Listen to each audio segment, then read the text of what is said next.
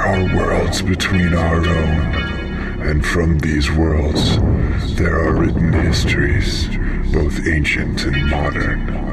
To read of these testaments scrawled in hidden places and on other things, you must fix your eyes uncomfortably within you, and if successful, your gaze will unlock the door behind raw imagination and meet the manuscript of innumerable known as the Dark Dark.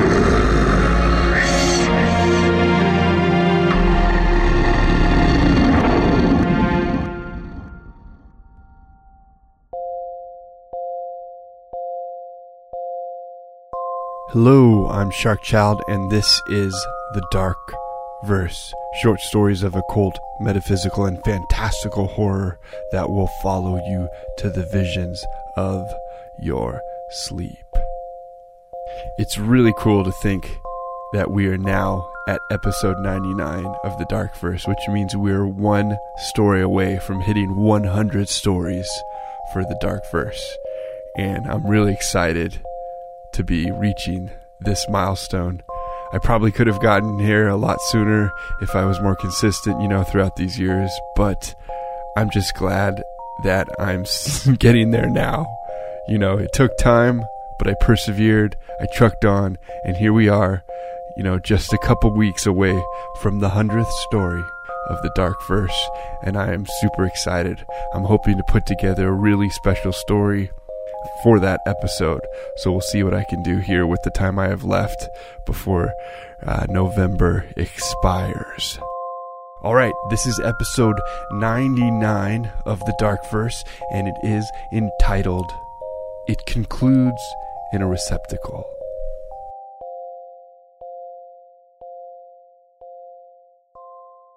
Leaves crunched beneath my footsteps as I walked through the tree archways of my neighborhood on a brisk, overcast afternoon. Every few moments, a gust of wind whistled above me, sending leaves to the whim of the hibernating world. A pulse of soothing electronic music ebbed from my headphones into contemplative thought, as if the sounds were an electrical charge powering my mind. My breath cast spells into the air with its frosty condensation. I pushed aside the present worries of my life, the lingering deadlines at work, and the hardships with my wife. I strolled through the landscape holding only on to the inspirations of the seeable and its soundtrack.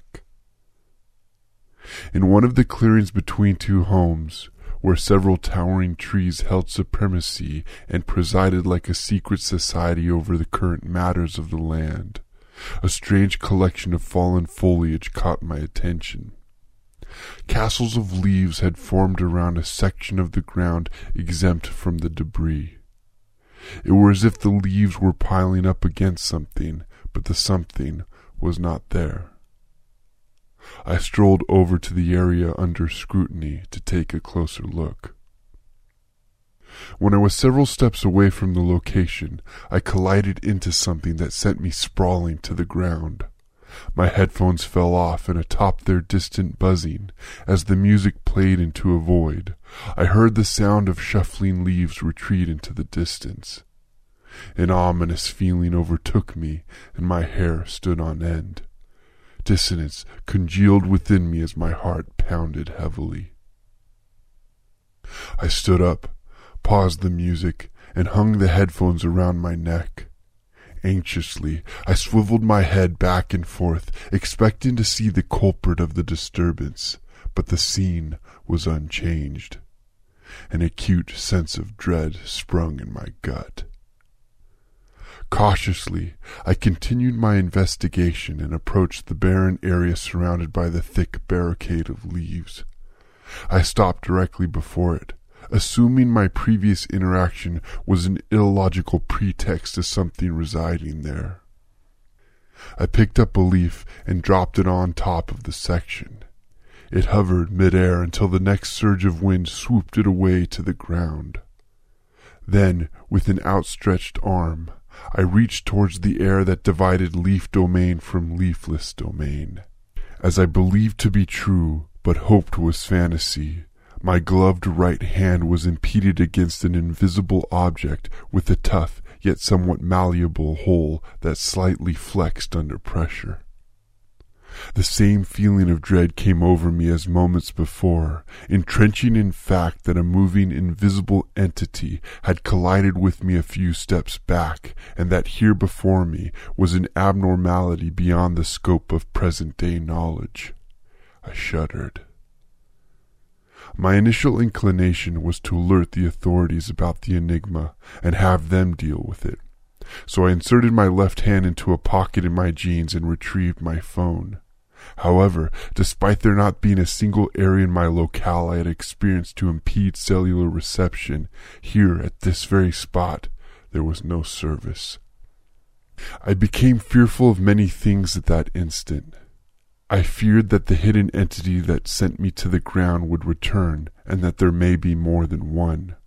I feared knowing that my eyes could not interpret the full extent of the knowable sentient world, and I feared that by the time I brought officials back to the scene, the anomaly would have vacated its position, condemning me to the ridicule of my mental faculties.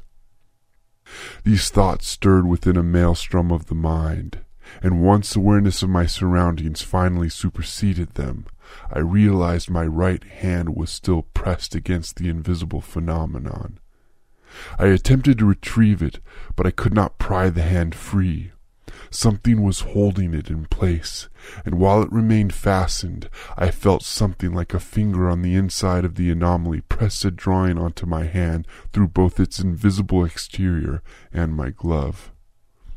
When it was finished imparting its mark, the captivity of my hand was overturned. I snapped it back. Static electricity followed in its wake. With my soul ready to depart my body in fright, I ran as if safety only existed within the confines of my home. I did not stop running until my house keys were being fumbled from my pocket and inserted into the front door. I slammed the door behind me as if a nightmarish beast stalked me from the ends of the earth. I then went to every door and window and made sure they were locked. Only then did I acknowledge the existence of my wife. It took me a great while to calm my nerves and enjoy the comfort of any luxury. I was distant and lost in despairing thoughts. Even with the return of cellular reception, I convinced myself that it would be best to pursue a resolution of my bizarre encounter after the rejuvenation of a good night's sleep. I was far from being even remotely ready to plunge into any type of commotion by leading others to the invisible anomaly that same evening. By the time the hour struck eleven, I sat in my lounge chair in the living room, soaking up the heat from the licking flames of the fireplace. With my eyes closed, but not asleep, I redacted the course of action for the next day's interchange with law enforcement.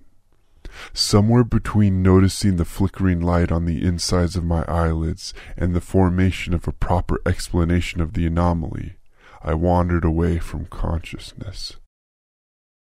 I woke crouching over the fireplace with my right hand extended into the fire. The skin, up to my mid forearm, was red and starting to char. Sections of broken flesh curled back into blackness. The nerve endings were already severely damaged, and so the horrific pain was more psychological than physical. I fell backwards, screaming, and as I screamed, the world around me blurred and faded. My palm, directed towards me at the end of its outstretched arm, held a glowing blue symbol that cut through the pulpy carnage. The same symbol pressed into my hand through the invisible phenomenon.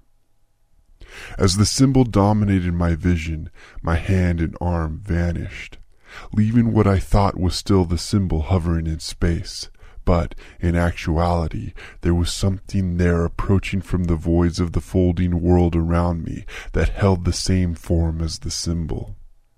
A triangular being eclipsed in shadow with neon blue diffusing behind its silhouette. The vision of this dark entity burned into the pupils, visible in both sight and mind. I closed my eyes to escape its overbearing ominousness, but there it remained in the darkness of my eyelids, penetrating the boundaries of my sanity. For a time it hovered before me, whittling down my confidence in existence.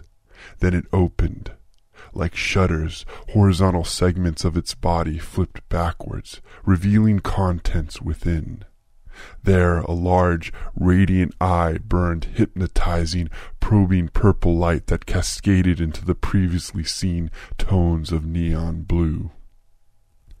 The visual impression of this oculus immediately onset an infliction within me. Its sight held an uncanny power that leapt out and into me, surveying not my exterior, but that which comprised me within, the cavities of my secrets, the depths of my darkest deeds, the chambers of my turmoil. It forced me to see what it saw, twisting my eyes back into my head so that my sight came not from cortical feedback, but from a heightened perception powered by its own black inquisitions. The being and its eye fed off of these caverns and brought them to my flesh so that my exterior would hold the authenticity of who I truly was. The rest of my skin boiled and scarred, and my muscles atrophied. My hair fell away, and so did my teeth. I crumpled to the ground as a physical spectacle of my grimmest deeds. Hold me! The eye said to my every particle of existence, not asking for me to hold it as a mother holds her child, but as a philosopher holds the keys to enlightened life. Where my body failed me, my mind expanded. Through the same dungeons of my transgressions, I beheld visions of alternate lives, stories that were perhaps dreamed, but that were true and never told. I took on their memories and their emotions, the sweetness and the despair. Let me be your vessel, your apostle, I said to the eye, beseeching its favor. You are shown the truth so that you may comprehend your place. Swell discharged from the annals of creation, the eye said. Something hulking and strong came from behind me and hoisted me up off of the ground onto one of its shoulders. I could not see the creature. At that same moment, my wife came barging into the room, having heard my screams.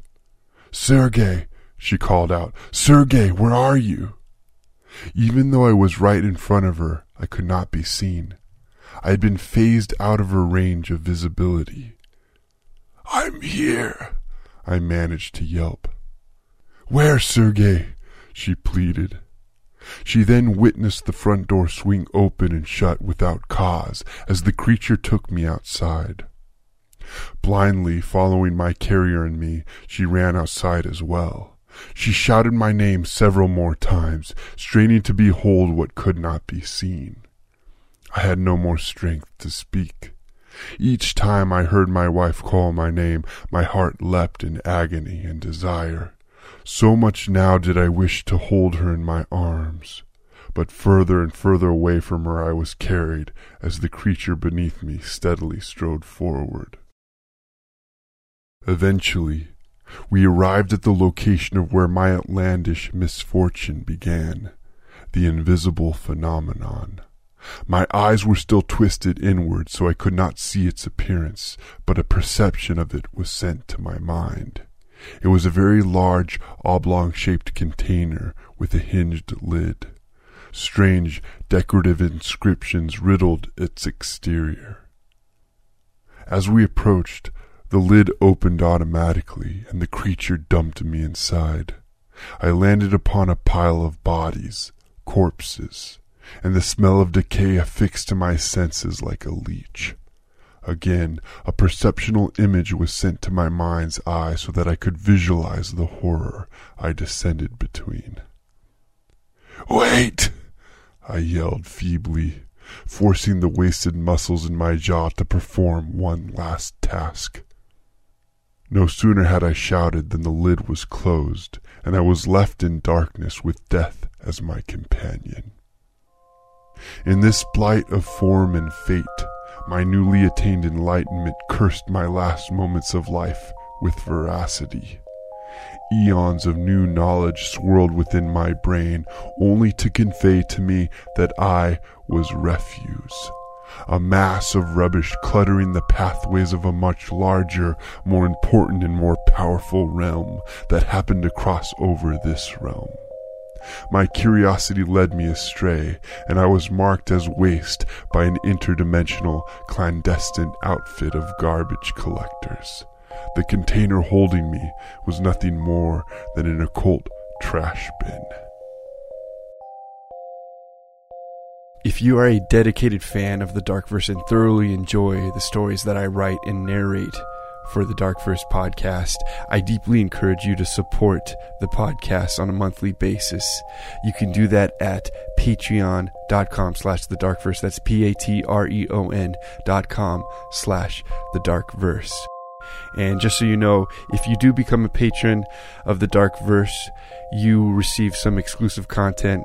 I give um, discussions on the inspiration behind the stories, and you'll also be listed in a patron section on the Dark Verse website. So I encourage you to do that if you've been following me through the years and love the stories and, and generally just have a great appreciation for what I do. That concludes episode 99 of The Dark Verse. You can listen to and or download all of the past episodes at thedarkverse.com. You can click the episodes link there at the top and you will find all of the episodes. You can also listen to them or download them on SoundCloud or on iTunes. Have a very happy Thanksgiving, and I'll see you soon with the 100th episode of The Dark Verse. All stories on the Dark Verse are the sole property of Sharkchild and cannot be used for distribution, publication, or monetary gain without his written consent. Sleep deeply and remember to love.